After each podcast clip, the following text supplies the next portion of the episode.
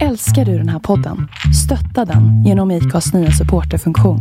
Det är helt upp till dig hur mycket du vill bidra med och det finns ingen bindningstid. Klicka på länken i poddbeskrivningen för att visa din uppskattning och stötta podden.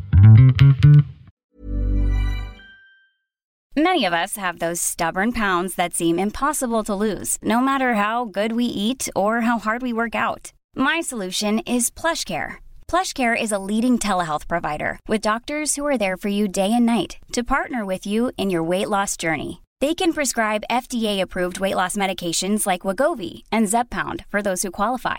Plus, they accept most insurance plans. To get started, visit plushcare.com slash weight loss. That's plushcare.com slash weight loss. This Mother's Day, celebrate the extraordinary women in your life with a heartfelt gift from Blue Nile. Whether it's for your mom, a mother figure, or yourself as a mom, find that perfect piece to express your love and appreciation. Explore Blue Nile's exquisite pearls and mesmerizing gemstones that she's sure to love. Enjoy fast shipping options like guaranteed free shipping and returns. Make this Mother's Day unforgettable with a piece from Blue Nile. Right now, get up to 50% off at BlueNile.com. That's BlueNile.com.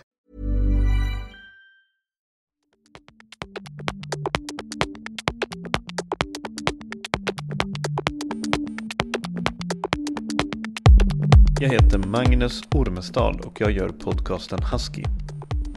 Jag är mycket stolt att i samarbete med Milebreaker och Ad Nature kunna ge er en intervju med rapparen och mångsysslaren Petter Askegren. En av väldigt många anledningar till att Petter är en sån intressant gäst är att han i år kommer att köra den benhårda swimrun-tävlingen Ö till Ö. Erika Rosenbaum på Milebreaker älskar Ö till Ö och innan intervjun delar hon med sig av sina tankar kring årets tävling. All information kring detta avsnitt och alla tidigare avsnitt hittar ni på huskypodcast.com. Husky görs i samarbete med tidningen Outside och intervjun är inspelad i en svit på fina Clarion Hotel Sign i Stockholm. Jag heter Erika Rosenbaum och jobbar på milebreaker.com. Vi är Sveriges största återförsäljare av kosttillskott och energi för konditionsidrottare. Jag har själv gjort eh, Ö till Ö tre gånger och tycker att det är det största äventyret och det absolut roligaste loppet som finns. Eh, det är variationen, tanken på att man ska genomföra något som låter helt omöjligt i kombination med naturupplevelsen som lockar jättemycket tycker jag. Och därför är det ju väldigt roligt också att Milebreaker är samarbetspartner till Ö till Ö. Och vi har ju framför allt ett eh, spurtpris som heter Milebreaker Final 15. Där vi alltså delar ut spurtpris till den som gör sista 15 kilometrarna snabbast. Och här är det ju då oerhört viktigt att tänka på hela dagen hur man äter och dricker. Att man verkligen äter och dricker som en tok. För att vara stark nog att greja de här Final 15. Eh, det är väl där man brukar säga where the tough gets tougher and the weak gets weaker. Eh, och så är det ju. Och de som klarar det bäst, det är de som där tänker att istället för att de kanske ska hålla på en, en och en halv timme till, tänker att de ska hålla på fyra timmar till. Och äter och dricker hela vägen in i slutet just för att eh, greja den enorma ansträngning som det ändå innebär att göra de här 75 kilometrarna genom hela skärgården. Det är tufft. Jag kör tillsammans med Thomas Ogander i eh, mixlag. Vi kom tre förra året och vi satsar väl på pallen i år också men det är väldigt hårt motstånd. Ett av våra bra knep har varit att vi har kört utan väska. Så att vi har tänkt på att liksom pilla in massa gels överallt där man kan i våtdräkten och sen passa på att dricka så mycket man kan på varje kontroll. För att slippa det här motståndet i vattnet med väska har varit väldigt värdefullt tycker vi. Och så har vi tänkt på att äta och dricka så mycket vi bara kan från start. Det vi också har gjort är att vi har haft en, eh, en mjuk flaska som var tom innanför våtdräkten. Så har vi fyllt på den på sista stationen innan man går på den här långlöpningen. Och det är ett bra tips. Och där kommer ju Milebreaker också finnas med eh, mjuka flaskor för att just inför the long run and the Milebreaker Final 15. Men välkommen till Clarion då Petter. Tack så mycket. Um, hur aktiv var du som ung? Eh, menar du med sporter och sådär? Ja, det var jag som slängde en sten ner i papperskorgen. Eh, som svar på frågan kanske? Visa basketskillsen. Ja, men jag är ju liksom uppväxt i en, eh, i en kulturfamilj skulle jag vilja säga. Min pappa som är numera pensionerad arkitekt och um, ritade hus. Och um, man kan väl säga att den, det präglade min uppväxt ganska mycket. Och familjens intressen kretsade väldigt mycket kring hans jobb. Och jag har sett väldigt mycket kulturella sevärdheter under min uppväxt helt enkelt. Och med det sagt då så har jag inte haft några idrottsföräldrar direkt. Eller någon sån här som har skjutsat en till någon fotbollsträning och stått och skrikit på en eller någonting sånt. Utan mina föräldrar var väldigt så man tyckte också att mycket av kulturen som kom från Amerika var fult så man gillade liksom Ja, jag, till exempel så gick jag inte på Gröna Lund eller Liseberg när jag var liten för att det tyckte mina föräldrar var kommersiellt. Så man gick och plockade svamp i skogen istället. Man åkte inte utförsåkning som man sa då på den tiden, alltså slalom eller någonting sånt. Utan man gick på tur på fjället. Um, man åkte inte skridskor i Kungsträdgården utan man åkte långfärdsskridskor mellan Nynäshamn och Landsort. Um, så det var väl liksom den aktiva delen. Men sen sökte jag ju väldigt mycket någonting som jag skulle vara bra på. Jag var inte bra i sport överhuvudtaget. Jag spelade ju i och för sig visserligen i ett fotbollslag som hette Söderkamraterna i sex år. Och eh, gjorde ett mål under de sex åren. Det var mot Reimers. Vi förlorade med 19-1. Och på de sex åren så vann vi två matcher och då var, den ena var på walkover, bara en rolig parentes. Det är alltså när det andra laget typ missar tunnelbanan eller någonting. Eh, I vilket fall som helst, jag gjorde väl inte så jättemycket. Jag, eh, men jag har alltid varit väldigt, eh, jag har alltid velat vara väldigt fysisk sådär. Jag eh, provade många sporter. Jag, ofta med samma, jag kunde se ett mönster nu så här. Och det är väl mycket som har med min hyperaktivitet att göra. Där man har svårt att avsluta saker som man påbörjar. Och eh, det har blivit, idag är jag väldigt bra på att avsluta saker som man påbörjar för att jag har gjort det, det har vänt som har blivit som en tvångstanke. Men när jag var yngre så var det väldigt sådär jag har provat egentligen, jag skulle vilja på, påstå någonstans att jag har fått en lagtröja eller fått en boll eller ett par simbyxor eller någonting i de flesta sporter som finns. Och det är alltid samma mönster så att man är med Eh, första veckan lite pirrigt träffa de nya lagkamraterna eller de man nu ska utöva sporten med om det är en lagsport. Andra veckan så är jag liksom, vill jag bli världsmästare, jag läser Buster. Eh, och tredje veckan så är jag helt ointresserad och så byter jag sport. Och så var det liksom ofta mitt mönster. Jag höll på jag var väl lite sugen. Det som jag brann mest för som jag tyckte var roligast var väl kanske simhopp eller mycket sådär volter och liksom sådana saker gillade jag. Eh, och sen av någon märklig anledning så älskade jag tidningen Surf i Sverige. Alltså den windsurfingstidningen. För att i bakdelen av den tidningen så fanns det en serie med en, en, en tecknad serie utav en kille som numera, jag kommer inte ihåg vad han heter, men Kenta tror jag han heter. Han bor i Varberg. Han tecknade en seriefigur som heter Rudy Splash. Och eh, det var en surf liksom. Och jag älskade det där med surf tyckte jag var så himla fantastiskt. Det här var ju innan man pratade om att man kunde surfa i Sverige. Och jag drömde om vågsurf, jag tänkte, drömde om så exotiska stränder, Hawaii. Jag, du vet, på den här tiden så fanns ju liksom, när jag växte upp 70-80-talet så fanns ju liksom inte reklam-tv. Det fanns ettan och tvåan och sen var det ingenting mer. Så när man gick på reklam, reklamen liksom på bio, man gick ju tidigt till biografen för att få se reklamfilm. Och då, då fick man ju se, ja dels så fick man ju se den här liksom vet du det, skogshuggargubben som gick runt i Härjedalen. Och så blev han lite hungrig på eftermiddagen och tog han sin Snickers. Och jag köpte hela konceptet och tyckte Snickers var det perfekta mellanmålet. Och så såg man Juicy Fruit och alla de här surfreklamerna. Jag, blev så, jag tyckte det var så exotiskt med surfing. Så att vågsurfing var nog en sån stor dröm som jag hade som liten.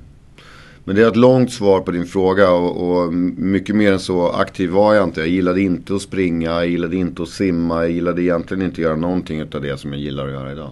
Men tyckte du om det när ni var på när ni körde, gick på tur, när ni åkte långfärdsskridskor, när ni var ute i skogen, gillade du, hade du någon slags eh, skogsmulle i dig som du liksom Absolut, bejakade nej. eller skämdes över? Absolut inte. Jag var ju liksom betongbarn. I, jag är uppväxt mitt på Söder och bott där hela mitt liv.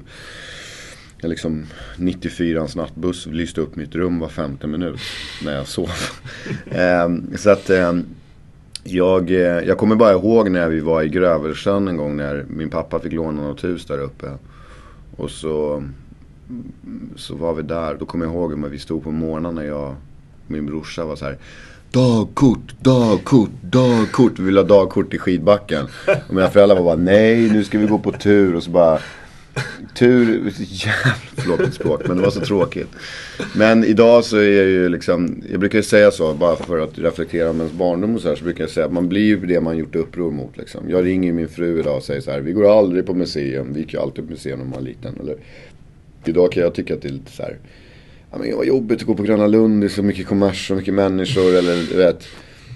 Och gå på tur med liksom riktiga skidor idag, hudar. Det är ju bland de största liksom, naturupplevelserna man kan få vara med om. Jag har varit i Svalbard och gjort det till exempel. Det är otroligt. Förändras det någonting nu när du har skaffat, eh, när du har fått barn? Vill du liksom, vill du erbjuda dem de här naturupplevelserna som, som Man erbjuder inte sina barn, man prackar på dem. Det är det det handlar om. Eh, inte alla föräldrar gör väl inte det, men jag försöker väl göra det. Men, nej men vi, i min familj är det väl, eh, tack och lov så är jag ju liksom med en, där är jag väldigt lyckligt lottad. Jag är, lever ju med en, en fantastisk kvinna som är väldigt eh, Ibland hatar jag att hon är så sjukt aktiv. Liksom att, det ska, att hon ska vara ute i naturen och göra grejer hela tiden. För jag, jag känner bara att jag aldrig får den här lugn och ron. Och jag är en person som faktiskt kan stanna inomhus i två dagar utan att gå utanför dörren och må bra utav det. Men eh, samtidigt så liksom har ju det gjort att vi båda har ett extremt fint eh, gemensamt intresse och en passion ihop. Att vi gillar att göra grejer tillsammans. Vi springer lopp ihop, vi åker skidor ihop. Och hon är min bästa skidkompis liksom. Och varje gång jag åker skidor med någon annan, spelar ingen roll om jag åker skidor med Sverige Liljekvist som jag tycker är fantastisk att åka skidor med. Så tycker jag alltid att det är ett stort, ett stort hål i hjärtat liksom för att jag vill åka skidor med henne. Eller hon känner samma sak när hon har varit och åkt skidor. Så här. För att vi, vi har gjort så mycket saker tillsammans. Så, ehm, och med, med det vill jag säga att det gör ju också att man ehm, att vi har en aktiv livsstil liksom, på så många plan. Jag kan tänka mig att det finns par som sitter hemma i stan och bråkar om vem som ska få gå ut i veckan. Vi bråkar om vem som ska få träna i veckan. Det är snarare så det är. Händer det någonting med dig när du är ute i naturen? Blir du, är du någon annan Petter där? Alltså i skid, skidsammanhang tycker jag att ehm, jag var ju på västkusten väldigt mycket på somrarna när jag var liten och jag är fortfarande där för jag har ett, ett litet hus där.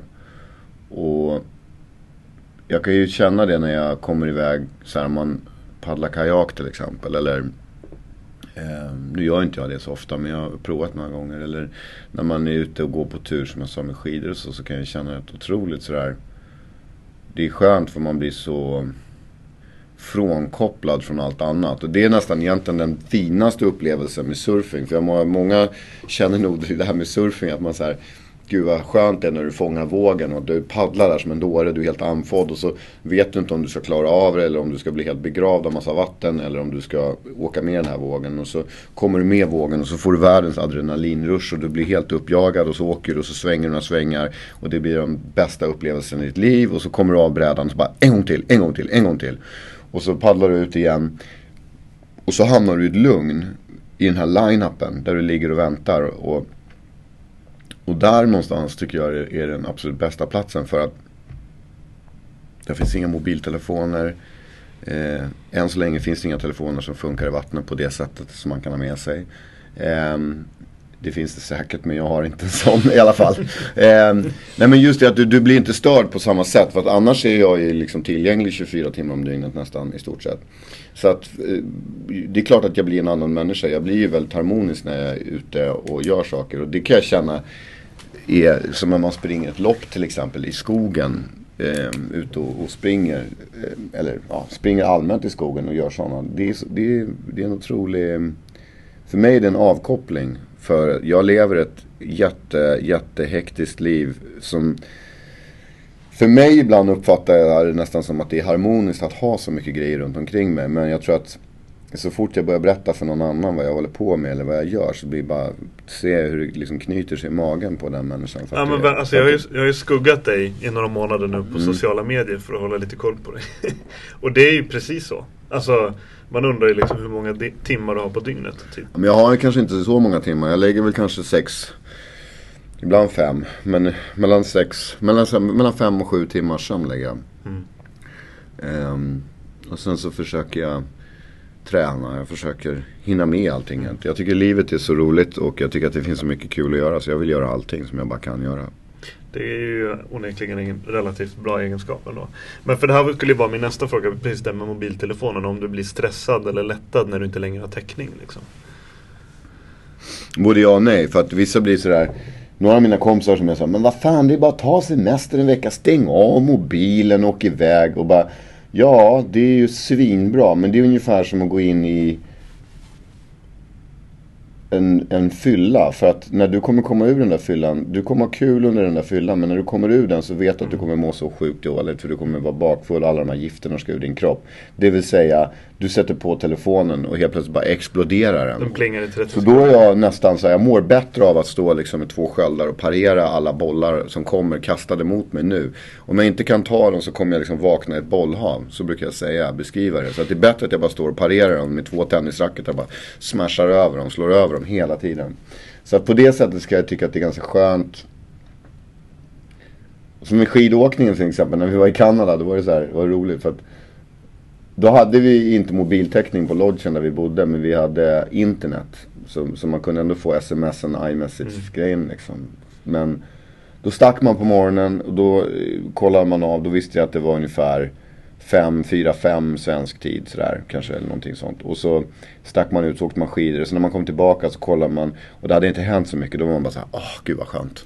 Liksom, just den känslan. Och sen så när man gick och la sig så vaknade man nästa morgon då var hela telefonen full. För då hade, då hade det varit måndag i Sverige. Eh, det är ju onekligen din träning och prestationer eller liksom den fysiska biten ligger ju på en annan nivå nu än vad det gjorde för säg 5-10 år sedan. Måste den ju göra. Ersätter den någonting liksom? Eller vad Vad höjde ribban? För träning menar du? Ja, men jag, jag tror så här, om man ska vara helt uppriktig så tror jag att jag har ju hållit på med Jag har ju turnerat nu och hållit på och varit professionell artist liksom i 15 år. Det var då jag släppte min första skiva för, ja nu är det snart 16 år. Ehm, jag släppte den första skivan 1998 och jag var en ganska smal, mager kille. Uppväxt liksom senaste åren hade jag varit student, gått på KAS, gick på SOS ett tag och käkade nudlar och keso. Ja men det som alla har gjort som har pluggat liksom någon gång i sitt liv. Um, gick in i liksom turnésvängen, började äta skitmat, började dricka ganska mycket mer. Det var ju väldigt så när man kommer till en spelning så är det liksom en hel loge full med alkohol. Och det är ungefär, det är en ganska konstig grej att det bara är så. Mm. Och det är ungefär som att du skulle gå till jobbet och bli upprörd för att det inte stod en kvarting på bordet. När, Mm. nej, jag tänker inte sätta igång och jobba förrän jag fått min kvarting. Nej, men så man, vad jag säga med det var att man drack mer och någon gång där under 2002 så kände jag att jag inte hade någon fysisk kondition. Och För det måste jag... vara jäkligt jobbigt på scen också. Ja det var ju det. det, var ju, det var ju, jag var, ju- kände mig liksom, jag flåsade och hade väl ingen kondition överhuvudtaget. Jag rökte och jag var liksom inte, nej men jag var ingen bra. Och jag började också se på mig själv att jag inte såg, eh, jag var fåfäng. Jag kände mig inte vacker. Jag kände mig ful och eh, jag, var, jag trivdes inte i min kropp. Liksom. Och då träffade jag Mårten Nylén via Bingo, en kompis till mig som var, Mårten Nylén hade precis, han hade bott i Stockholm några år och han var ju från Karlshamn och eh, eh, jättekundo-kille liksom, höll på med kampsport och gick in i PT-svängen och började liksom träna mig där. Och eh, till en början så handlade det väl mest liksom om att bara komma igång och liksom bygga upp en kropp som man kände sig bekväm i. Och, jag vet inte, sen har jag hållit på att träna med honom från, från 2003 liksom till och från fram och tillbaka fram tills fortfarande idag liksom. Så, så är han grymt bra för mig att gå och köra med då och då.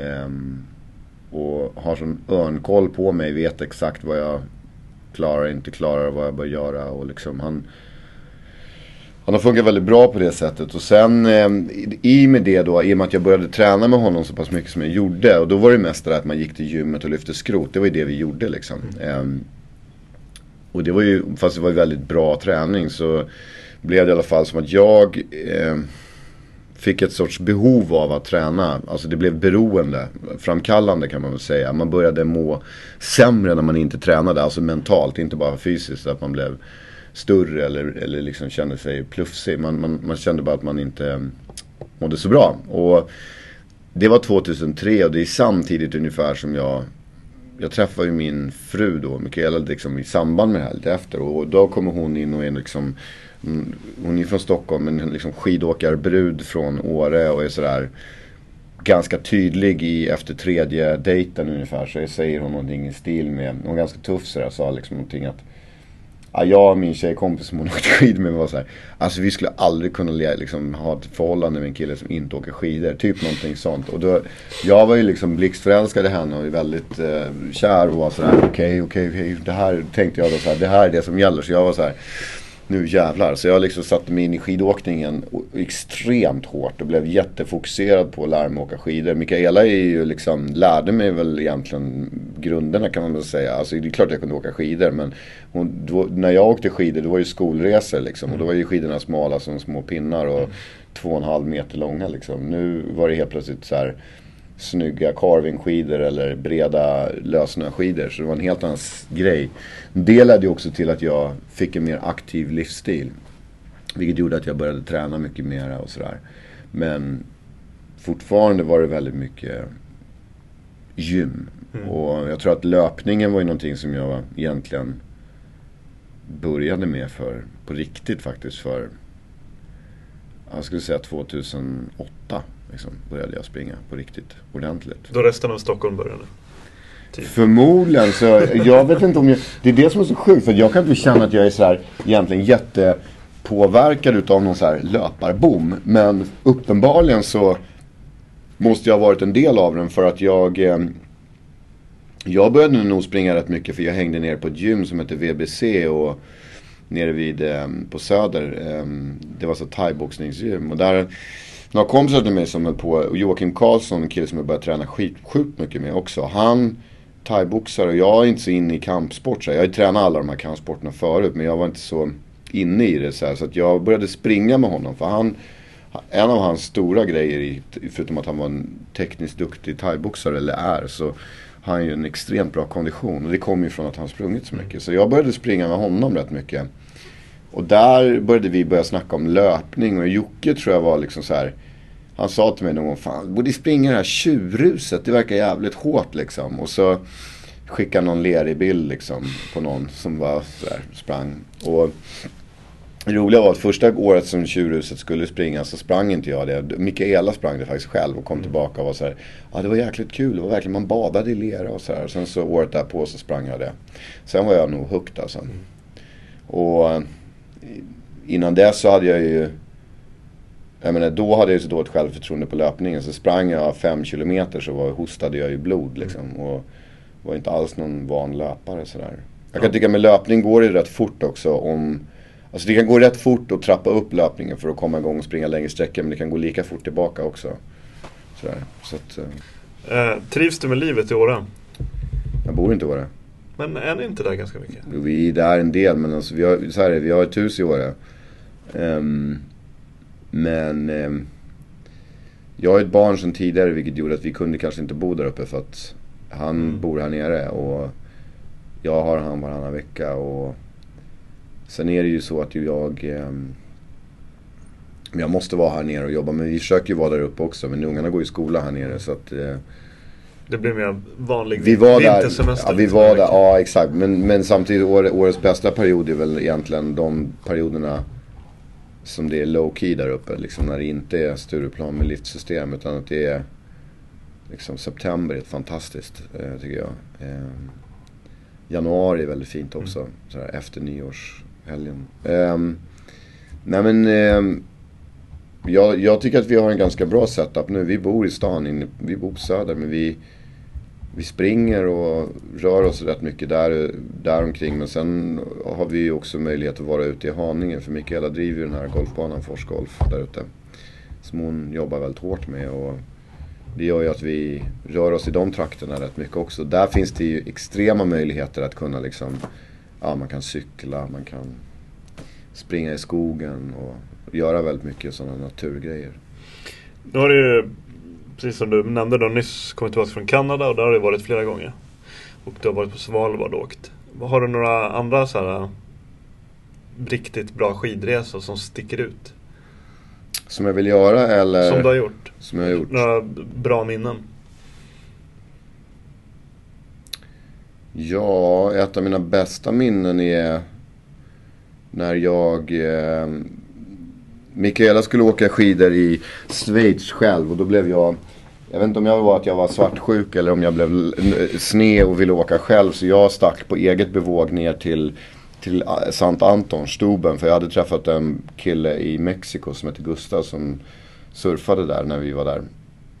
Ehm, så jag stack ner och mötte, ner, mötte upp honom. Och, Mikaela lyckades sy ihop så att hon kunde komma över från den delen av Schweiz som hon var i till Sankt Anton. Och sen hade vi en sån grym jävla dag i eh, ett ställe som heter Stuben. Där det liksom kom jätte, jättemycket snö. Det är bara att jag kommer ihåg det väldigt bra. Alltså det, det, de åken. Alltså det var en fantastisk dag. Annars så brukar jag, har jag varit en del med, med henne då i Serge Chevalier. Och det tycker jag är riktigt guldställe. Jag älskar ju Alperna. Jag tycker ju, jag menar, många åker ju till USA och Kanada och sådär. Det är ju otroligt mäktigt och det är vildmark och det är liksom backcountry och hela den grejen. Men, men ehm, det är ju, Alperna är Alperna. Alltså det, är, det är ändå ganska så här, när man står i Chamonix, jag tycker ändå det hugger till rätt hårt i magen när man ser de här bergen. Alltså man kommer upp på Agilde Medil och sånt där. Man bara shit alltså vilken jävla, man fattar inte liksom. Det är, det ser ut, alltså om, om, om inlandsisen ser ut som att den har varit med om ett lägenhetsbråk eller någonting. Det, alltså den har skapat så sjuka berg där så att det, de är så vassa och stora och dramatiska och helt otroliga. Alltså. Vad, du har liksom tagit in i det där skidåkar-communityt en del nu. Med, genom då kanske Mikaela och du har lärt känna Sverre och så vidare. Blir det liksom, blev det som en ny social upplevelse för dig? Liksom? Sverige är lite kul för att Sverige är från utifrån Saltis och min pappa kommer därifrån och sen visar det sig att på något jäkla vänster så är vi släkt, jag och Sverige. Åh fan. Ja. Eh, nej men sen blev det väl bara så. Mikaela kände lite folk sådär i, eller kände lite, hon kände ju hela året. Men jag lärde ju känna hennes vänner och jag insåg ju ganska snabbt att man lär sig väldigt mycket av att åka skidor med folk som är bra på att åka skidor. Så jag lärde mig att åka skidor med folk som var bra på att åka skidor helt enkelt. Det var, det var ju också en, en vinst att göra det. Um, så det har ju varit, det har varit fantastiskt eh, roligt och lärorikt. Blir det konstigt eller blir det liksom skönt att du på något sätt, du är någon utanför det här? Du kommer inte in som någon okänd person utan du är alla känner igen, även om de inte känner dig så känner de igen dig. Eh, och sen så kommer du in i den här gemenskapen på, förstår du vad jag menar? Alltså jag tror att jag tror att det är lite så här, jag kan åka skidor med några av de här människorna för att jag tror att det är lite förlåtande för att de vet att det här är inte min nyckelgren direkt. Mm. Eh, och jag är inte, jag skulle inte säga att jag är en bra skidåkare men jag kan åka skidor och eh, jag tycker att det är jäkligt roligt. Och, men, men samtidigt så, ja jag, jag kan känna Alltså hela mitt liv är ju rätt mycket, om man ska vara helt rak så är det väl så här. Jag brukar säga att det finns aldrig någon i mitt liv som känner mig helt och hållet.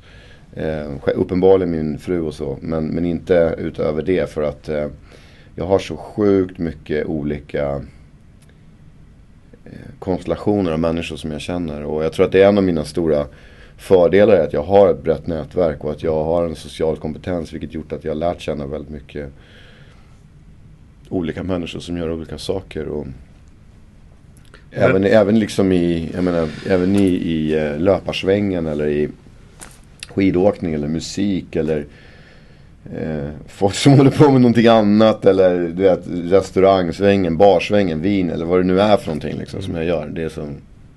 När du är med skidåkargänget då kan musikerbiten i dig vila lite kanske? Ja, det kan det nog göra. Och jag tror att man eh, kan bli lite insnöad om man bara umgås med samma sorts typer hela tiden. Och jag vill inte göra det heller. Jag tycker jag får så... Jag har så många olika fantastiska vänner som gör olika saker. Och en av mina stora styrkor är att jag kan umgås med allihopa. Och det, jag, jag, jag, jag liksom... Jag tycker inte att det är något konstigt att göra så. Jag, kan, jag känner, jag har flera kompisar som jag vet att jag skulle aldrig kunna kombinera de här olika lägren med varandra. För de skulle aldrig förstå varandra. För det skulle vara helt konstigt om de, om de gjorde det. Men jag kan vara med allihopa. Så jag, är, jag, kan upp, jag kan tycka att det är rätt skönt att få vara den där uh, Jan Eliasson som åker runt som någon sorts diplomat. Diplomaten. Ja, diplomaten. Som åker runt och göra den grejen. Jag kan tycka att det är... Ja, men vadå? Det är liksom en bra förmåga sådär. Jag kan ibland... Jag tror att människor mår bra utav att förstå varandra och respektera varandra. Att vi är olika och att vi har olika saker som vi tycker om och som saker som vi värderar och saker som vi vill göra. Jag tycker att det, det blir väldigt eh, farligt när man börjar döma höger och vänster hela tiden. Så att jag, jag tycker snarare att det är en, det kan ibland se, vara lite rörigt och det är mycket vänner som ska, vad ska man säga, det, det är fel att säga underhållas men som man ska hinna med att möta och träffa och sådär. Man vill åka på skidresa med någon och så vill man göra den resan med den och så vill man göra det med den och så vill man springa med den. Och när ska vi hinna träna och när ska vi göra det? Och du vet, så här, det, det är klart att det kan bli rätt rörigt men det är jäkligt kul också. Hur, eh, hur är du när du tar dig an någonting nytt? När du lär dig skidåkning? Det känns som du går in, precis som du sa med Mikaela, att du går in för eh, till 100% verkligen. Är det så hela tiden? Surfingen? Ja, alltså när jag började, ja, jo men så är det ju. När jag, skulle börja, när jag skulle åka skidor i början, då skulle jag ju liksom, då gick det ju ungefär tre veckor. Sen så skulle jag ju bli bergsguide och lägga av med musik och skita i allting och bara typ hänga ett rep i. Ja men du vet, jag, blev, jag gick igång liksom på alla cylindrar och liksom satt och läste skidtidningar hela tiden. Det blev ju nästan överdrivet. Men det fanns ju flera aspekter i varför det blev så också. Men, men, eh, men nu, är det mer, nu är jag 40 år här i maj och, och lite mera mogen i mitt tänkande tror jag. Jag tror att jag... Jag gillar dock att sätta upp målsättningen liksom. Jag kan känna att det är rätt kul nu. Jag har rätt mycket mål det här året. Det är rätt roligt hemma så här, För jag märker på Mikaela att hon är lite frustrerad över att hon har inte satt upp några riktiga mål själv. Um, och är lite irriterad över hela den biten. Att hon inte har kommit in i det. Hon är så här, fan jag måste verkligen ha några målsättningar. Jag sa, men det, var, var lugn, det kommer. det kommer. Du kommer hitta något kul som du kan göra liksom sådär. um, ehm, och, och de här loppen som jag har gjort, det var ju... Sen har jag ju, sen, sen är det ju så här, jag, jag, när jag har sprungit loppen och när jag har cyklat eller något så här, jag har alltid gjort det med så jäkla bra folk som har varit så jävla snälla mot mig och bara så här, du kommer klara det, det här, vi gör så här och jag är så här, hur sätter jag fast det här hjulet? Jag kan inte ens liksom koppla på ett hjul på en cykel liksom och då står det någon där och hjälper mig. Men, men det, det, jag tror att det som var hela grejen var att eh, jag hade ju sprungit de här, det här tjurhuset två gånger eller någonting sånt. Och sen började jag liksom sikta på att man kanske ska springa någonting mer. Jag avfärdade ofta maraton och halvmara. Bara så här, det där är bara idiotiskt, det är inget bra för någon. Det är att man bara skadar sig, det är dumt. Och folk som springer mara, nej det ska man inte göra. Du vet, jag höll på, jag märkte att jag gjorde det själv för att jag var ju rädd för det. Liksom, för att jag inte förmodligen trodde att jag själv skulle klara det. Men sen dök det upp en förfrågan om att jag skulle cykla förra året i, eh, i New York med Gran Fondo och liksom Bicycle. Och vi, vi skulle göra någon reportage kring det där. Och jag har ju liksom jag har alltid älskat att cykla. Jag tycker det är kul. Och min brorsa höll på med landsvägscykling när jag var liten och sådär. Så det fanns ju liksom någonstans i mig också. Ehm, och då började jag leka med den tanken. Jag snackade lite med Mikaela så här, skulle du vara sugen på att göra det? För det kändes lite som att det hängde på att om hon ville vara med också så där. Och hon bara, ja men jag är med på det liksom. Och sen så var jag uppe på Runners World där på redaktionen. Och vad som också hör till saken är att eh, Mikaelas gamla, gamla vän Joje eh, som jobbar där uppe. Och, eh, han som marknadschef då, han eh, lärde jag ju också känna. Och han har ju varit enormt så här, stöd och pepp. Och en svinbra person att springa lopp med. För han är så jäkla pedagogisk. Liksom. Eh, I vilket fall som helst då, så träffade jag han och träffade Hasse då. Från, som ja, har hela det där liksom, partajet där med alla de här tidningarna och alltihopa. Och han är sådär, uh, ja ni ska åka till New York. Så jag bara, ja vi ska åka till New York. Um, cykla. Ja cool, vi ska åka och springa. Jaha, vad ska ni springa? Brooklyn halvmara. Och jag är så här, du vet. New York-nörd också. Ja, New York-nörd är jag. Brooklyn-torsk. Det har ju varit liksom långt innan den här hipster-eran kom in. Liksom allt det där. Så att jag var bara så här, va? Så här Spike Lee-fan och liksom hela den biten. Så jag var så här, jaha vadå, när går det? Så här, ja men det går den 17. Nej, den 16 maj. Och det var lördagen. Och då bara, vänta, jag bara frågade jag eh, Jojje, så när går cykelloppet? Han bara, det går den 17. Och så, så här, kan jag springa där? Går det att fixa platser? Han bara, jo men det går säkert att fixa platser. Och sen kom jag hem och så började jag liksom övertala Mikael om att vi skulle göra båda loppen mm. samtidigt. Och då var det så himla mycket så här, det var ju mycket samtal fram och tillbaka. Så här, kommer vi klara det? Nej, vi kommer inte klara det. Grand Fondon är svår i New York. Den är, den är 17 mil, det är 2700 eh, höjdmeter stegring eller någonting mm. sånt. Och, ja, ganska stökigt lopp liksom. Och, eh, och halvmaran liksom, knäna, kommer benen orka? Och, Andreas Danielsson som var chefredaktör på Bicycle var sådär ganska skeptisk. Eh, och för honom var det ju viktigast att jag skulle cykla och mm. inte springa liksom. Och nu rörde vi till det. Ja. Men faktum är att vi sprang loppet och vi joggade väldigt lugnt. Liksom, vi sprang in, sprang det på typ två timmar och fem minuter eller någonting. Liksom bara joggade igenom det för att vi ville göra det. Och eh, det var ett fantastiskt kul lopp och det var så jäkla givande att göra det. Och det är så här, när man, när man springer i en sån stad, det är så otroligt springar-community. Man märker verkligen att, och folk i USA de är sådär riktigt amerikanska, teatraliska. De är såhär, we run for freedom och du vet hela den där grejen liksom. Det är inte Stockholm Marathon med såhär tusen personer som står knäpptysta vid sidan om. Nej. Nej, det är det verkligen inte. Det var, jag är ändå uppväxt liksom mitt i midnattsloppet. Så jag har ändå sett sådana här ja. grejer liksom när jag var liten. När, när alla de där sprang förbi mitt fönster när jag var liten. Men vilket fall som helst så, sen så körde vi ju, det var ju en solig dag liksom. Det var ju fantastiskt springa ner, man kommer ner till Coney Island. Alltså den där Brooklyn halvmaran var ju sånt, det var ju liksom en av de absolut roligaste, härligaste mm. så här, loppen jag har sprungit. Mm. Och så kom man ner till, eh, man går i mål då vid Coney Island och liksom, det var så här jäkla skön grej. Och när man hämtar ut sina kort och pass och alltihopa, då är det värsta festen. Och det är så här, de har verkligen anammat hela Brooklyn-känslan i det. Och sen Sen då dagen efter så skulle vi vara liksom klockan sex på Washington Bridge då. Med cyklarna för att cykla Grand Fondo. Då är det liksom då har ju bara himlen öppnat sig och det är så här pissregn, det är svinkallt, och man sitter på den där bron och fryser ihjäl. Och sen så cyklade vi det där loppet och det var ju Det var ganska tufft skulle jag vilja påstå. Mm. Eh, att göra det dagen efter. Men vi klarade det och vi var ju Det, det kändes så otroligt skönt när man liksom hade gjort det där. Och det är just den där känslan som jag ibland kan känna när man har, när man har klarat av någonting. Precis som ett träningspass här. Så man är klar med en, en tuff löparrunda på en och en halv mil eller någonting så här. Så, så kommer man in och så duschar man så går man och käkar eller någonting sånt tillsammans med den som man sprungit med. Någonting så här. Det är jävla nice grej. Och det är samma känsla som jag har när jag står i en studio. Jag går in och så står jag och håller på och lägger mina vokaler. Och så kommer jag ut ur studion och så drar jag på volymen ut i högtalaren och så lyssnar jag och så bara Shit. Det här blev ju riktigt, riktigt bra.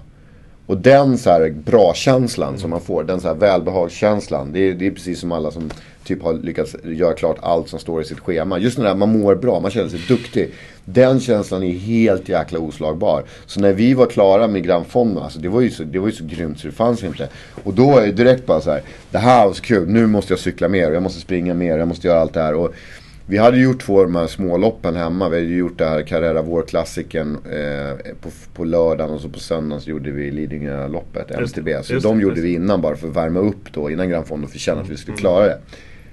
Nog om det. Sen efter det så hamnade vi ju... Ja, sen var det ju alla de andra loppen när man kom hem och det var ju liksom, man skulle springa Tjurhuset igen. Då gjorde jag det i Karlstad, det var helt fantastiskt. Eh, vi var på... Gjorde jag Tough Viking, tyckte inte det var jättekul men det var, det var ändå en kul utmaning att göra. Och sen så dök ju då självklart det här äh, New York Marathon upp.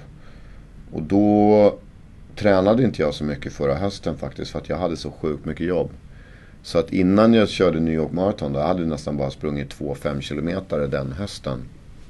Men... Ehm, och det ska väl sägas också när jag springer att jag springer aldrig för att tävla med någon. Och jag tävlar med mig själv till, på den nivån att jag ska ta mig från punkt A till punkt B. Så jag struntar rätt mycket på vad folk runt omkring gör mig. Jag, jag springer gärna med andra, gemenskapen, den gillar jag. Men jag är inte så beroende av att jag kommer, alltså det gör mig inte så mycket om jag kommer tio minuter senare in i mål än någon annan. Det, det är inte så farligt.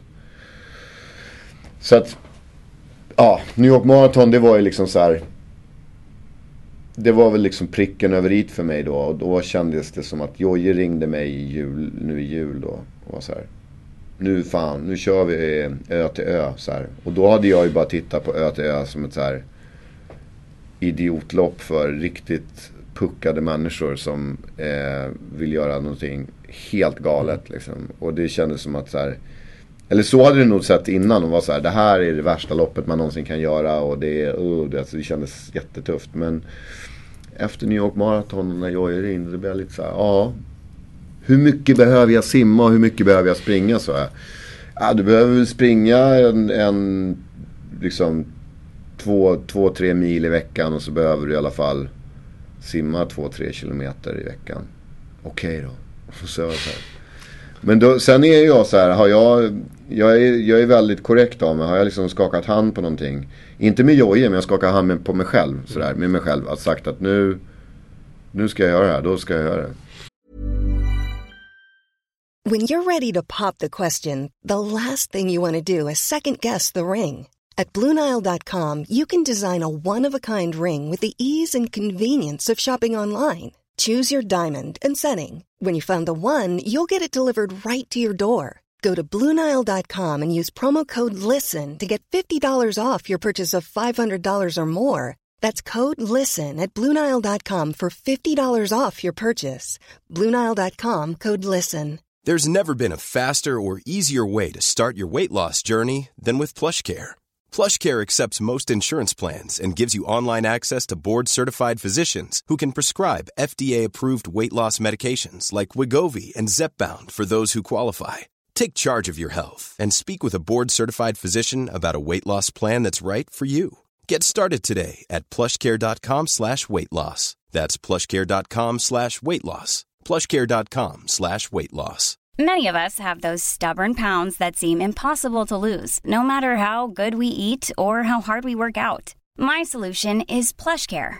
PlushCare is a leading telehealth provider with doctors who are there for you day and night to partner with you in your weight loss journey. They can prescribe FDA-approved weight loss medications like Wagovi and Zepbound for those who qualify. Plus, they accept most insurance plans. To get started, visit plushcare.com slash weight loss. That's plushcare.com slash weight loss. För det, jag funderar på, jag kan ha fel. Men, och det blir ju kanske lite naturligt eftersom du är en, liksom, du är en känd person, du är en offentlig person. Men att du, när du gör de här grejerna så du skapar ju förväntningar på dig själv ifrån de som följer dig och ifrån de som Fast det har- struntar jag i. Ja, exakt. För det är, därför, det är det som är Ja. frågan. Är det, är det motiverande med de här förväntningarna? Eller upplever, blir det liksom, kan det bli en negativ stress? Kan det bli liksom prestationsångest bara för att shit, nu har jag sagt att jag ska köra ö till ö. Nu måste jag liksom... Nej, inte liksom för vad Janne, Stina och Eva tycker. Det, det kan inte jag bry mig så mycket om. För att det, det, de vet aldrig hur jag mår i min kropp eller mina knän eller vad som händer. Eller liksom, det kanske händer någonting med min familj eller vad som helst som gör att jag måste bryta. Och då är det så. Men, men in, in till det så är jag... Alltså så här. Jag har turnerat i 15 år. Jag har gjort i snitt ungefär för att dra ut snittet då, kanske 60 spelningar per år, 70 spelningar per år under den tiden. Gånger 15. Och jag har, så vitt jag vet, ställt två spelningar under hela den perioden. Så att jag är sådär, jag går upp på en scen om jag har 40 graders feber. Jag, jag är väldigt så, jag är väldigt, vad ska man säga, ambitiös med att har jag sagt att jag ska göra det så ska jag göra det. Då bara är det så. Och eh, men nu är jag ju helt inne i det här. Nu har jag ju liksom upptäckt en ny eh, träningsdisciplin och det är ju simning. Det är helt fantastiskt. Bland de roligaste grejerna jag någonsin har provat på. Och jag, tyckte, jag hatade ju det när jag var liten. Just simning, gud vad tråkigt. Men det är jäkligt kul när man lär sig grunderna i att crawla. Jag vill inte säga att jag kan crawla men jag försöker. Det, det känns väldigt roligt i alla fall. Det är kul. Det är ju, det måste ju, ja, det är ju din största fysiska utmaning hittills, ÖTÖ nu. Ja, det- här året blir ganska fysiskt för mig just nu. För att nu... Eh, nu har jag varit i Kanada och skidor. Men, men jag... Eh, det var ju bara så här joyride-grej. Eh, men jag ska ju till New York och springa Brooklyn halvmara med liksom ett klientel av människor som jag tar med mig över dit för att vi ska göra en resa tillsammans. Och sen har jag tjatat på dem att jag gärna vill cykla Grand Fond om det finns en plats. Men de får se om jag får en plats. Då gör jag nog det om jag är där. Eh, sen kommer jag, jag kommer åka till Portugal och på en, på en resa där jag ska springa, springträna liksom i några dagar. Och det är väl två pass om dagen. Och sen så ska jag Sen ska jag köra ute swimrun innan. Bara för att med jojor, bara för att liksom Antagligen för att jag, när jag går i vattnet där så kommer jag få en chock av Dels, ja det är kallt men jag kommer få en chock för att då kommer jag kanske inse vad det är för någonting. Öppet vatten, vågor och Ja just det där, öppet vatten, vågor. För att jag är liksom just nu så kan jag bli, jag ju, få ju panik bara någon kommer bli förbi mig i bassängen och det blir lite vågskvalp. Så att det ska bli rätt givande för mig att få prova Liksom, jag hoppas att det är riktigt jävla kulingvarning där ute så man får liksom kämpa på riktigt. Eh, alltså det kommer man ju få göra men, men att man får känna att så här är det liksom när det blir, när det blir stökigt. Och sen efter det så har jag också ehm, eh, med en kille som jag har träffat på simhallen som heter Marre. Som brukar sitta på Lisas Café där alla de här tre atletdårarna sitter. Jag brukar alltid sitta uppe med gubbarna uppe på hyllan som kallas för gräddhyllan. Där sitter alla ljugargubbar. Och jag har alltid suttit med dem och så har vi alltid tittat ner på triatleterna och undrat vad det har varit för några. Nu brukar man sitta ner med dem så här för att man har börjat simma. Så jävla larvigt. Men vilket fall som helst. Marre och jag ska dra till eh, Schweiz i, i juli och köra det här i Gardin också. Just det. Och det var ju lite kul för att jag var sådär Jag frågade Jojje såhär, ska jag göra det? Han bara, ja det är klart ska jag göra det där. Jag bara, är det jobbigt? Ja ah, men det är lugnt, du fixar det liksom. Så jag bara, okej okej. Jag går ju väldigt mycket på vad han säger. Säger han att jag klarar det, ja men då gör jag ju det. Men, men eh, för han har ju, har ju liksom koll. Men, men då så satt jag där med Marre förra veckan och så bara, ja men hur långt är det där i Gardin? Då sa han så här, du det är det är väl fyra mil löpning och så är det väl, jag kommer inte ihåg hur mycket det var simning. Och då var jag så här, va? Fyra mil löpning? Då hade jag fått för mig att det var typ en halvmara. Men nu är det till en mara och det är 2000 höjdmeter också. Vilket kommer bli rätt jobbigt. Så jag har lite panik över det loppet. Eh, och sen så har jag då, sen kommer Ö till Ö. Ja.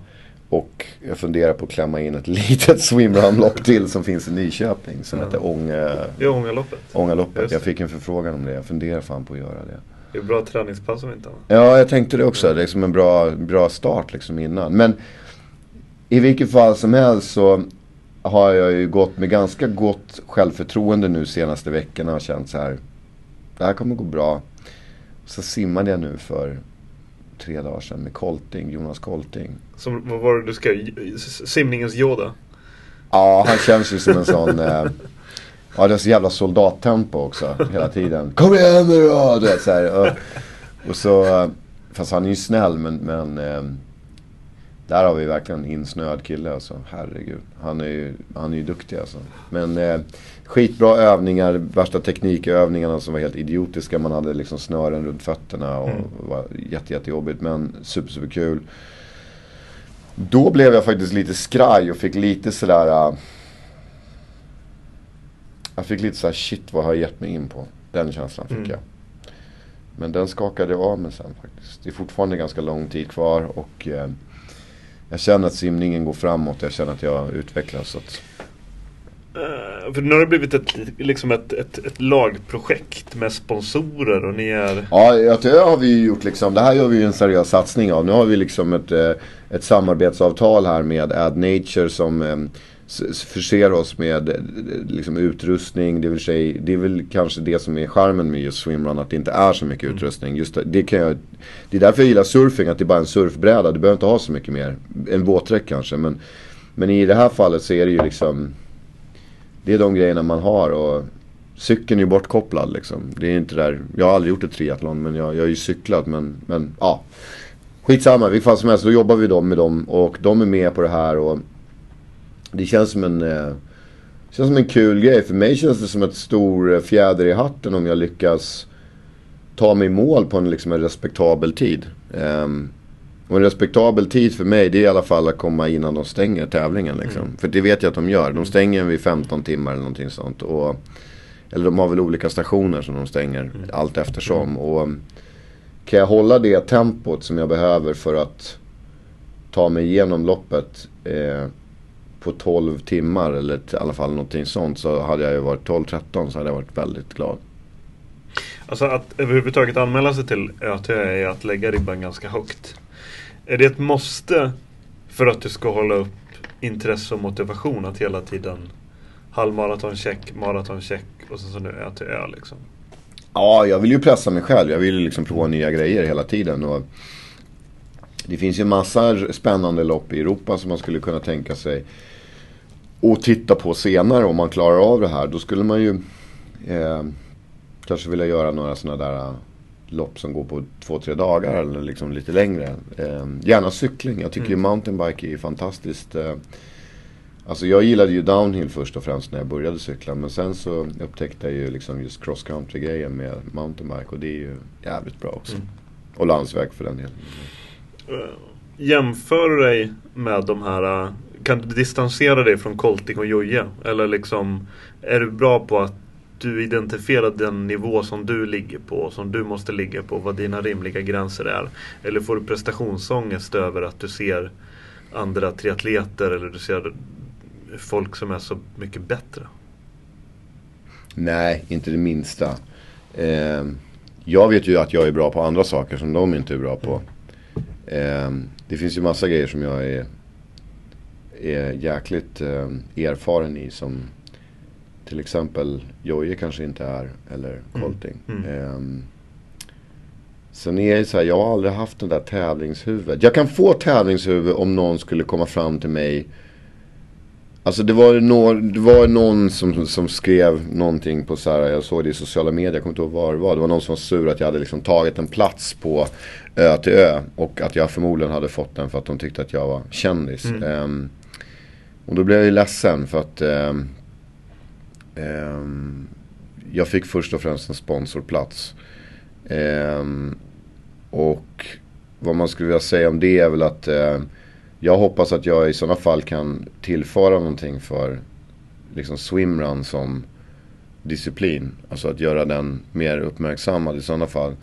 Men när någon säger så här, ja du tog du den personens plats, gud vad tråkigt. Då blir jag så här, nu jävlar ska jag bevisa mm. att jag kan göra det här på en bra tid. Um, så då kan jag få tävlingsskalle, bara på grund av det. Men annars så får jag inte det. Um, alls egentligen. Och jag vet att jag inte, alltså jag, det är som det är som när jag och Sverige åkte skidor liksom nu i Kanada och liksom helt plötsligt bara sticker den där jävla killen ut för någon så här 15 meters klippa liksom. Och, och, och, och, och, jag säger till honom, jag kan inte åka där. Men han bara, men, men Petter det är ingen som förväntar sig att du ska göra det. Jag har åkt skidor hela mitt liv. Mm. Jag har vikt mitt liv åt skidåkningen. Säg till mig att jag ska gå upp på en scen och inför 20 000 pers och köra en låt. Det kommer jag aldrig klara av. Mm. Liksom. Så att eh, man, måste se, man måste vara lite så realistisk liksom. Det, och bara få vara glad att man, att man får, får vara, vara en del i, i, i den här gemenskapen och göra det med, tillsammans med de här fantastiska människorna som har liksom sån erfarenhet. Det, alltså att få träna med en kille som Joy eller Marre eller, eller Jonas Kolting. Det är liksom, jag, jag tycker det är det är verkligen så här, jag kan ligga och så här, tycka det är lite pirrigt nästa dag jag ska simma. För jag tycker att det är så spännande och så kul. Du har nyligen gett ut en bok som heter 16 rader. Mm. Och i samband med den så är du ute och föreläser mm. också. Mycket. Eh, exakt, du är väldigt dedikerad till det. Eh, är det viktigt att inspirera och även då går in i, i eh, den här, dina, dina fysiska prestationer, din träning och tävling. Känner att du vill, vad vill du inspirera? De som följer dig och de som ser upp till dig. Ja men först och främst kan jag nog känna sådär att eh, nu man när man var ung, när jag släppte min första skiva, då var jag 24 år och man sprang arg rakad på Kocksgatan och tyckte en massa saker. Och nu, nu, varför jag är relevant som artist idag är för att jag skriver texter utifrån där jag befinner mig. Idag skriver jag texter som handlar om så som en, en man som är trebarnspappa och snart 40 år tänker. Och man tänker på, kan jag påverka, kan jag göra någonting med världen? Och jag ska stoppa ut mina barn i det här samhället. Det är inte, jag vill kunna förändra saker och ting. Och på det sättet så vill jag ju inspirera genom att kanske nu när jag är ute och träffar ungdomar och pratar om mina liksom, skolproblem och mm. hur jag landade i det jag gjorde idag. Så, och jag får sån här respons av ja du, du har läst boken, det var den första boken jag någonsin har läst. Eller mm. shit vad jag känner igen med det du berättar, det är så skönt. Och liksom, jag tror många av de här unga människorna behöver sådana kanske förebilder. Men samtidigt som med träningen så är det ju också sjukt kul när jag lägger de här när jag lägger på Instagram nu så ser ju jag Jag försöker ju vara tydlig med att berätta vad jag har kört för någonting också för att Folk, jag märker att folk blir inspirerade och folk tycker det är kul att se vad man har simmat till Precis. exempel. Eh, jag har löpning, du har gjort det här, lägger man ut en bild på en runkeeper-grej eller man eh, man kanske kan berätta om man har kört med TRX eller vad man har gjort för någonting. Och det, och, och, och det kan verka fånigt men samtidigt så märker jag då liksom på responsen som jag får mm. att ah, kul, jag körde liknande pass eller jag gjorde det här eller liksom så här, ja ah, jag blir inspirerad av dig och så här. Det tycker jag är jättekul. Eller den här resan till Brooklyn som vi gör. Där har jag ju nu fått med mig liksom kompisar från västkusten, från Koster. Alltså de är fiskare, fattar du? De är fiskarkillar. De är lika gamla som mig men de är fiskare. De där killarna springer inte.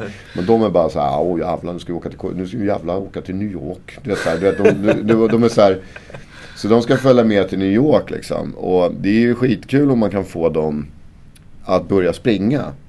Samtidigt som jag har fått lite andra kompisar i stan här som inte är någon direkta löpare. De, och de har börjat liksom så här.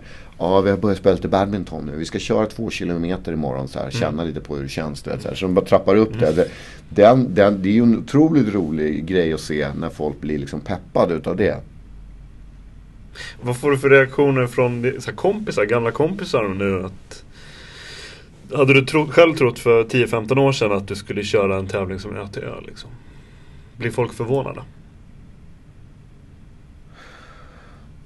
Alltså, pratar du med de som jag turnerar med, som har så här Patrik eller Sleepy då. De som har känt mig länge, de är ju bara så här.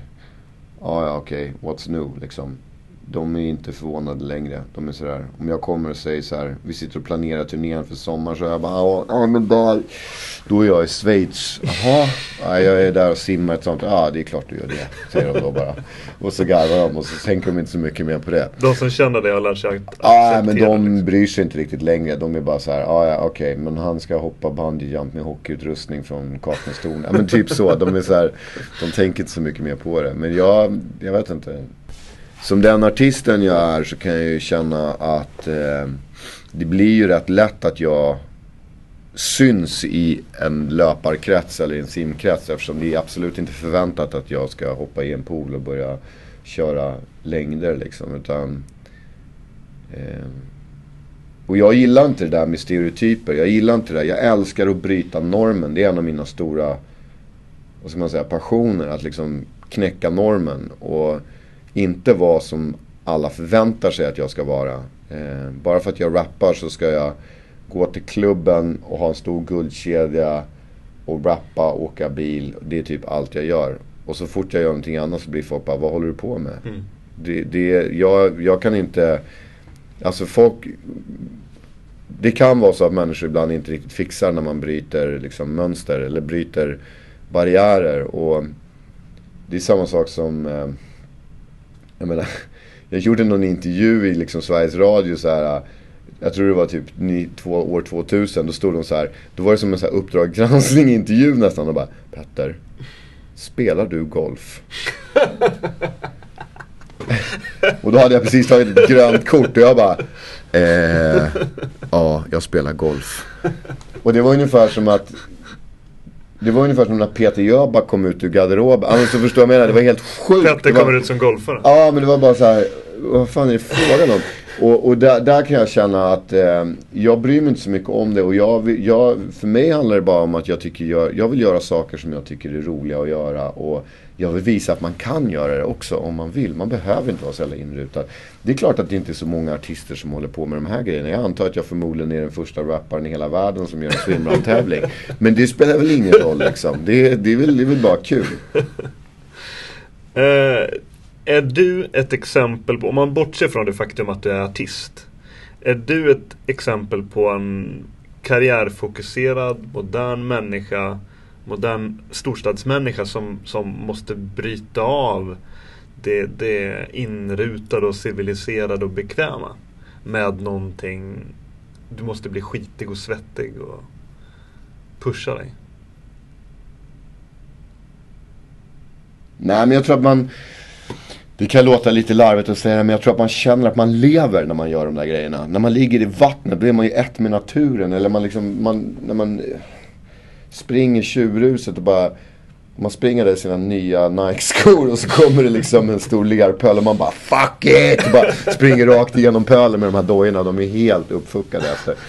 Och då blir det på något sätt som att det här är på riktigt, det här är kul och det är en... Jag vet inte, ja. Samtidigt brukar jag skämta lite om att vd-personer på företag har ju, de har liksom gått och fått fnatt nu. För att de är ju sådana där, VDs är ju sådana här, de ska segla Gotland runt, de ska springa New York Marathon, de ska göra det ena och det andra. Jag menar jag gör ju alla de där grejerna också. Skillnaden på mig och de här VD-personerna det är att jag inte tävlar med andra människor. Det gör ju VD-personerna. De är ju oftast ganska, alltså några av de här VD-nissarna som cyklar sådana här cykellopp och sådana de, de liksom kvalificerar sig på rätt bra tider liksom. De är inte så långt från elit om man säger så. Mm. Det är inte riktigt min nivå. Jag är inte, det, det, jag, för mig handlar det inte om resultatet. Det handlar inte om den grejen. Det handlar om att känslan att vara där ute. Jag tror att den här, jag hoppas att den när jag ligger i vattnet och springer och har liksom de här 15 eller timmarna jag ska spendera med Jojje ute, mellan ute och Sandhamn. Jag hoppas det kommer bli den absolut, en av de roligaste perioderna jag haft i mitt liv. Även fast det kommer vara de mest plågsamma, smärtsamma, jobbiga. Mm. Så tror jag att det kommer kännas så jävla bra om jag lyckas ta mig i mål. Och inte behöver bryta självklart av någon kramp eller kallsup eller drunkna eller liksom vad det är. Eh, du har gjort en jäkligt bra intervju i Värvet också, en annan podcast.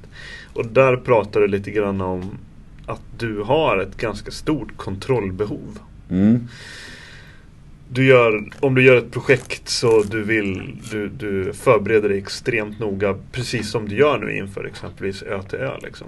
Mm. Men, men det du nu ger dig in på, som exempelvis Ö till Ö, men även när du är ute och åker Eh, på stora berg, åker skidor på stora berg och så.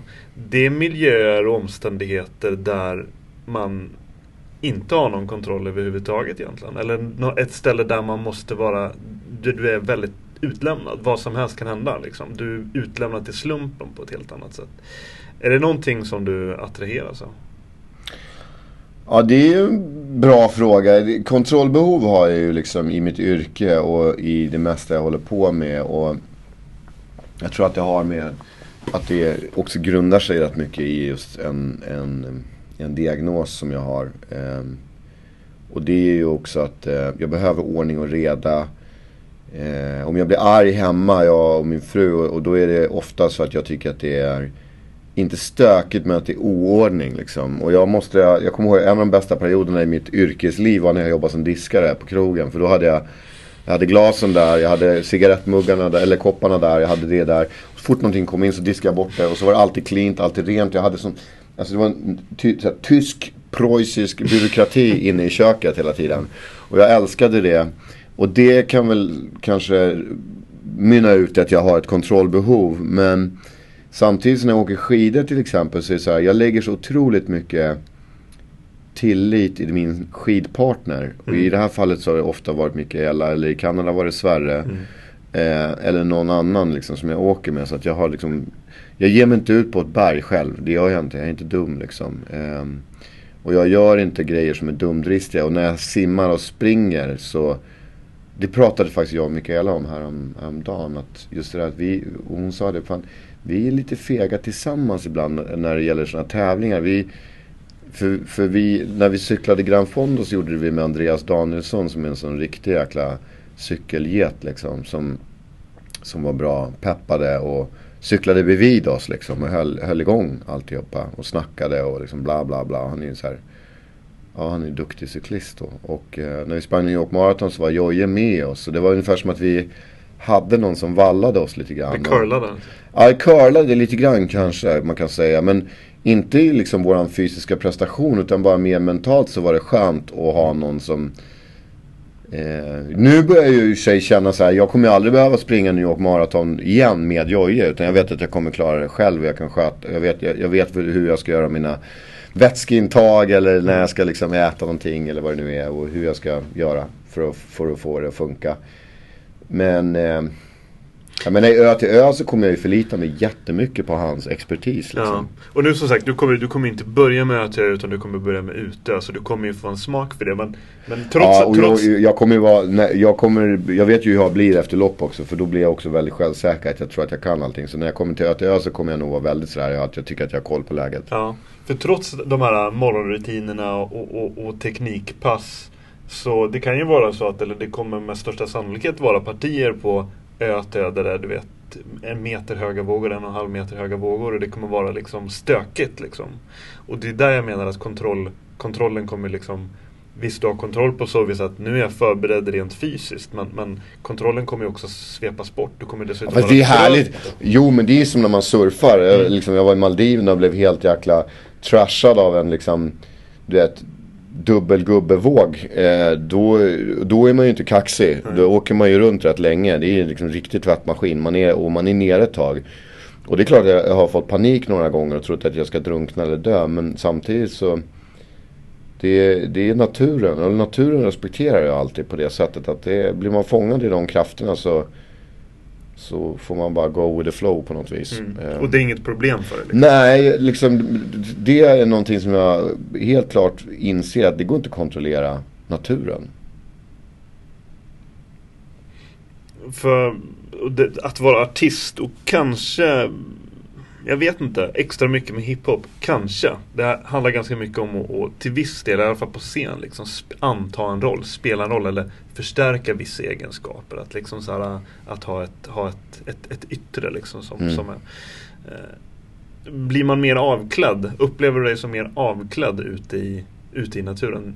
När du surfar eller när du är på berget? Nej, men jag känner ju nog att det här är liksom... Jag känner nog ofta när jag är ute och åker skidor eller när jag surfar eller om jag gör någonting att det här är någonting som jag... Det här vill jag göra resten av livet känner jag väldigt mycket. Och jag menar, jag, faktum är att det, jag tycker saker och ting hänger ihop så himla mycket. För att en av de bästa böckerna jag någonsin har läst det är den här um, Hurakami-boken. Eh, vad jag pratar om när jag pratar om löpning. Och, och det, jag vet att jag läste recensioner på den. Det var vissa som skrev att den var helt fantastisk. Och så var det folk som skrev så här. Åh, det känns som massa flum. Och jag kan förstå att det känns som flum. Men det där flummet kan jag... Jag kan identifiera mig väldigt mycket i det. För att vad han tar upp är ju, han pratar ju om han är liksom, det är så jäkla snyggt skrivet. Han har skrivit en, en biografi utifrån sig själv, om sig själv på något vis. Och sin roll som författare och liksom kamperna med att skriva en bok och när han ska skriva och hans skrivvanor och rutiner. Och fått det hela i samband med löpning och hur löpning faktiskt har påverkat honom. Och Många av mina bästa idéer de kommer när jag är ute och springtränar. Så är det bara. Alltså när man springer så jag vet inte, det händer någonting med hjärnan. Det marinerar. Simning samma sak. Jag känner också när man ligger där och ska titta ner med huvudet rakt ner i bassängen. Och sen så ska man lyssna på fiskarna och så ska man du vet, andas rätt och sådär. Då, jag hinner tänka en massa. Och det är det jag menar. att Jag tror att den, den det är en sån bra ersättning för mig att, att få att, att jag liksom motionerar också, inte bara kroppen, motionerar hjärnan väldigt mycket. Och jag, jag, ehm, när, jag, när jag uppträder och när jag gör musik så är jag nog väldigt också väldigt mycket mig själv så som jag är. Även om jag vet att jag förstår vad du menar när man pratar om förstärka roller och sådär. Men jag tycker ändå, alltså snarare att jag går in i att jag blir dynamisk liksom när jag står på en scen och, och tar i för att jag vill ge energi. Och det är samma sak som om jag går in på ett gym och börjar göra grejer så vill jag ju vara dynamisk och liksom använda min energi. Så det, jag ser att det finns så starka likheter hela tiden i alltihopa. Är det några andra egenskaper eller känslor som du tar med dig om man ska dela upp ditt, eh, ditt liv på olika block som du har musiken, du har eh, business och du har liksom, träning, tävling. Är det någonting som, någon gemensam nämnare som du tar med dig ifrån de här som du har gemensamt för alla respektive områden? Ja, men jag, jag, brukar, jag brukar nog eh, misstänka att det har med barndomen att göra. Jag är uppväxt på, som jag sa tidigare idag, 70-80-talet. Eh. Alltså jag gjorde två resor när jag var liten. Två bilresor som gick till Italien med bil. Man bilar med familjen ner genom autobahn, Tyskland och sen Sen reste jag, flög flygplan första gången jag var 17 år. Då flög jag med en kompis till Riksgränsen för att åka snowboard i maj. Och jag menar, jag hade inte suttit i ett flygplan innan dess. Och, vilket betyder att vi reste väldigt lite. Jag ville vara utbytesstudent på så här surfvänliga länder för att jag ville surfa när jag var liten. Jag fick inte för min mamma. Jag försökte vara utbytesstudent på Jamaica. Jag fick inte det för min mamma. Eh, jag tror att min första liksom riktiga resa gjorde jag när jag var... Jag hade precis gått ut gymnasiet. Då åkte jag till New York. Och det var liksom... Ja men det gjorde jag ju för att jag gillar hiphop. Och det var ungefär som att jag vallfärdade mm. liksom, till Mecka mm. som en muslim gör. Eh, och sen så när jag hade fått skivkontrakt så reste jag till Thailand med en kompis och då åkte vi ner till Nias och Indonesien och surfade. Och där någonstans så insåg jag bara så här. Jag ska resa i mitt liv. Det är vad jag ska göra. Jag ska upptäcka och äventyra grejer. Det är, liksom, mm. det, är det jag måste göra för att jag känner att så mycket.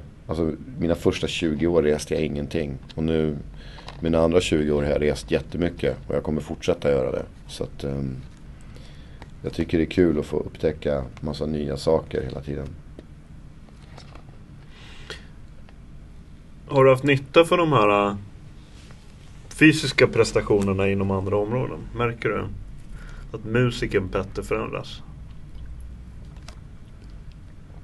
Ja, jag orkar ju jättemycket på scen. Jag, jag uppträder. Men sen... Ja, men det är ju inte en skröna att man blir mycket mer effektiv när man tränar och att man orkar mer på dagarna och att man blir... Eh... Det är som min son sa. Han sa det, han bara jag önskar vi hade mer gympa på i skolan för då skulle jag orka mer på lektionerna. För jag tror att det är viktigt just det där att man får gå ut och sparka av sig lite grann och springa av sig. Um, och därför så tror jag nog att jag orkar mer. Men samtidigt så tycker jag att det är också rent mentalt är kul att sätta upp de här målen för att det håller mig strukturerad och det håller mig, jag menar jag som jag sa tidigare, jag började träna 2003 för att jag var spritplufsig och eh, kände att jag drack för mycket, åt för dåligt och hade jag inte hamnat, liksom, hade inte jag blivit exponerad för träning eh, och börjat göra det så tror jag inte att jag hade varit så bra artist idag. Jag kanske inte ens hade varit artist längre. För att vi ska ju inte sticka under stolen med att det är många i turnésvängen och i musikbranschen som blir uppfångade utav helt andra element. Mm. Och eh, jag är jäkligt glad att jag alltid är liksom... Jag menar jag turnerar med ett gäng som... Ja visst vi dricker lite alkohol ibland men inte några stora mängder. Min, våran trummis han är ju liksom han är ju lite som mig, ganska så... Eh, går in för saker och ting. Han har blivit liksom crossfit galning och kör det och är liksom instruktör och tränare och sådana saker. Så att det jag är mycket mera liksom, jag, jag vet inte, jag, jag tror att det har räddat mig på många sätt mm. också att det har blivit så. Jag, jag kan se ibland när jag tittar på mina föräldrar så mår jag lite dåligt när jag tittar på mina föräldrar för att de, de är födda på 40-talet och det är liksom, ja, konditorierna de kommer ju dö med 40-talisterna. Det kommer ju finnas lite konditorier kvar. För att det är kultigt och vintage mm. ungefär. Men eh, fortfarande så, saker och ting har ju förändrats. Och vi har ju blivit mycket mer hälsosamma och sådär. Mina föräldrar är inte, var inte speciellt hälsosamma. Eh, min pappa rökte pipa och man åt och drack lite hur som helst. Liksom sådär. Så jag kan känna att jag jag vet inte. Det är väl också det där att jag vill... Det är, inte om jag, det är inte att jag är rädd för döden eller vill leva länge eller någonting sånt. Jag tycker bara att jag vill... Jag vill vara i god form. Mm. Och jag vill vara alert. När jag åkte liksom...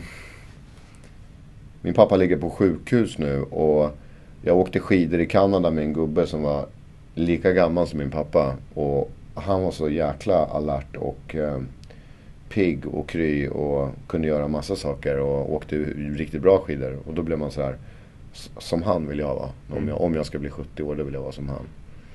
Så jag tror det handlar lite om det också, att bestämma sig själv hur, hur rörlig och fysisk man vill vara i framtiden också.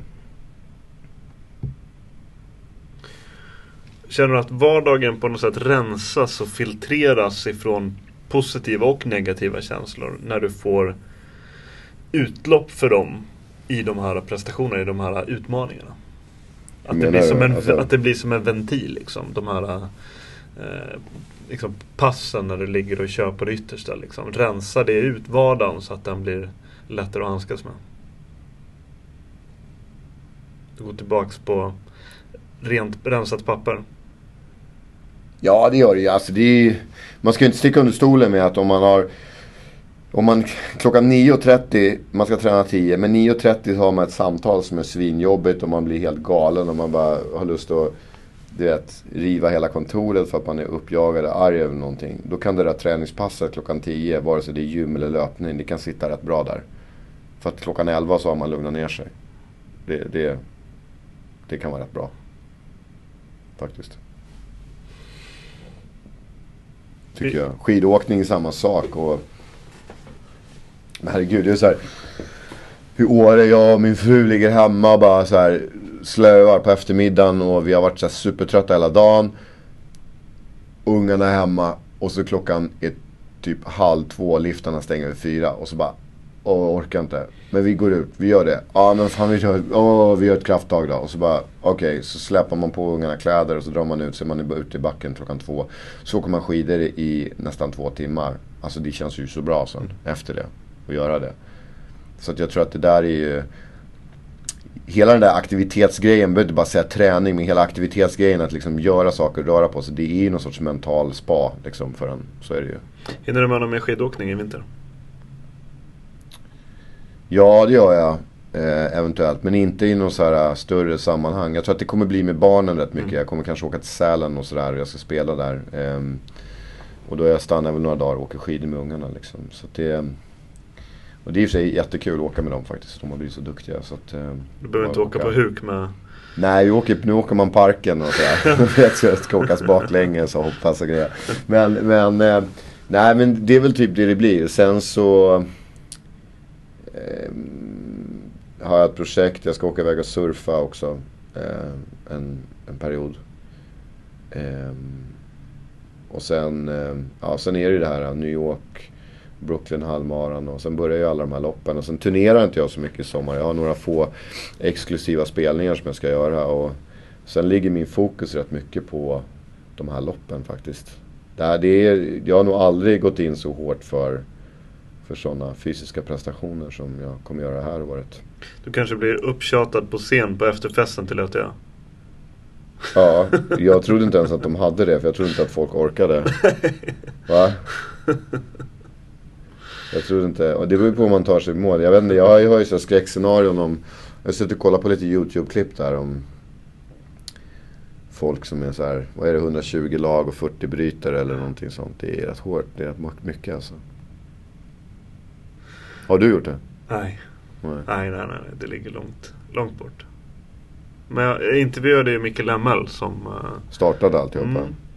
Alltså, eh, bara, bara säga det, charmen med den där tävlingen måste ju vara också att man får ju faktiskt se Stockholms skärgård Mm. på riktigt.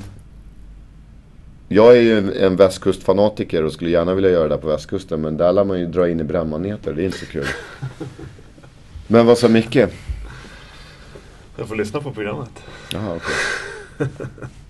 Det är bara för att plantera teasers. Jag förstår. Nej men det är just att men han är inne på samma grej och det här kommer ju liksom bli en Det här har ju swimrun som fenomen har ju potential att växa otroligt mycket. Och Ja. Engadin blir ju det första internationella så det är ju otroligt spännande. Jag, jag var så rolig, han sa det. Han bara, nej alltså ja, det där är ju, swimrun är ju, det är ju där triathlon var för eh, 20 år sedan. sa han. Det bubblar ju nu ordentligt. Och det måste de väl ha sett. Jag såg ju, man ser ju deltagarlistan på ÖTÖ så är det ju jäkligt mycket folk utifrån som ja, kommer från absolut, andra länder absolut. som deltar. Vilket betyder att de har ett stort intresse i det. Sen tror jag att det är lite unikt också när man gör det i Sverige. För att Sverige har ju, för det första har vi ju en riktig jävla håll käften skärgård. Det är ju liksom ingen som har en sån riktigt, alltså den skärgården är ju fantastisk. Och sen tror jag att det kan, jag har någon teori om att det kan vara rätt bra att det är kallt i vattnet för att man springer och så sväller benen och så går man ner i vattnet och så blir det kallare och så blir det, man, man får den där kyleffekten. Och nu ska man, och då ska jag göra det här i Schweiz. Det här är ju då i, i Saint Moritz ungefär. Vad jag förstår. Och eh, det första då som de exporterar. Jojo var så här. Det där kommer att vara historiskt det där loppet. Det blir det första loppet utomlands liksom. Det blir jättekul. Och han, han kan inte göra det så jag gör det med Marre då. Men då sa han det här kommer bli super. Och sen är det så här. Jag är ju så såld på Alperna. På sommaren också. är ännu värre. Det är så vackert. Och nu är det 9 mars så vet jag. Nu i helgen så kör de. Eh, kör de ju en sån skate, längd skate-tävling där nere. Och den är ju jättekänd då den där tävlingen för att det är så vackert. En vacker dal liksom. Det- Och det blir ju coola kontraster med Engadin också. Det var ju så, någonting som Micke sa också att bara den här bilden av en som en, en person som springer i våtdräkt och så har du liksom Alperna i bakgrunden. Mm. Nej men det, och Alperna, det, det är det som är, det är därför jag också har varit så sugen på de här äh, tuffa liksom etapploppen på cykel där nere. De skulle man ju någon gång vilja göra. Men då vet man ju att man måste ha 100 mil i benen och, och, och verkligen ha cyklat mycket. Och det är som inte jag har gjort. Men jag skulle jäkligt gärna vilja göra dem någon gång. För att det, jag vet vilka bergspass de cyklar över. Det, det är så, det är magiskt där nere. Jättevackert. Har du några andra sådana här äh, stora mål framöver? Vill du outa sånt eller? Har, har du hemliga planer? Iron Man exempelvis. Nej, jag är inte så... Triathlon har aldrig liksom riktigt lockat mig. Jag tror att det är för att det är för mycket prylar. Alltså det är för mycket grejer. Och jag gillar cykling som cykling bara. Sådär. Men när allting ska hänga ihop så blir det liksom väldigt mycket. Men jag kan väl känna... Jag är lite sugen på den där... Um, alphytt-grejen man kan göra. Man kan gå på tur i flera dagar mellan olika destinationer i Alperna. Um, Hot Rut, ja, så heter den. Och jag är intresserad utav uh, åka skidor. Jag skulle vilja åka till Japan och åka skidor. Mm, jag var där i januari. Ja, det verkar vara helt... Mm. Det är Grymt. så bra. Ja, Det är det. mycket snö och liksom kulturen och maten och allting. Ja, där. exakt, det, det, det, känns som en, um, Ja.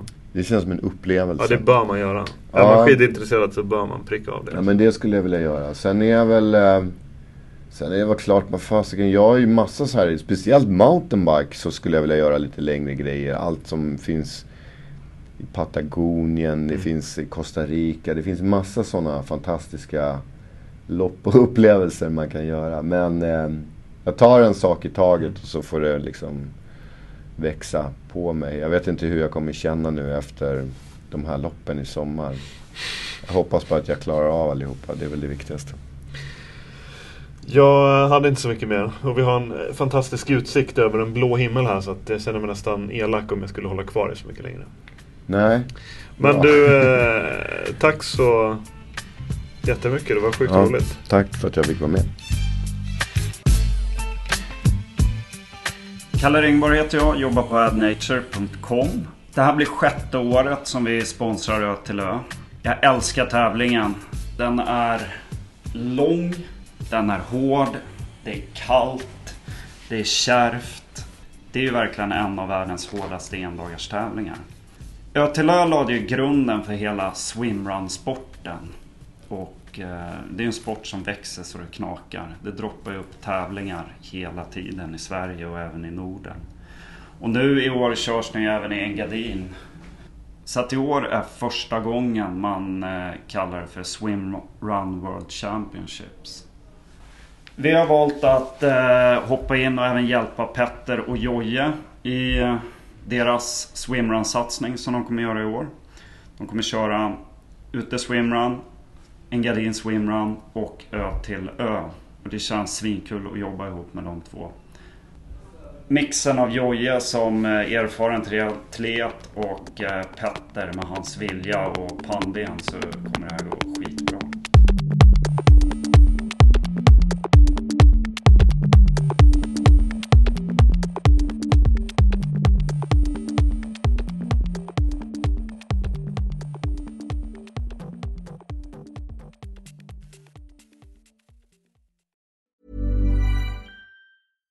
Hey, it's Paige DeSorbo from Giggly Squad. High quality fashion without the price tag. Say hello to Quince.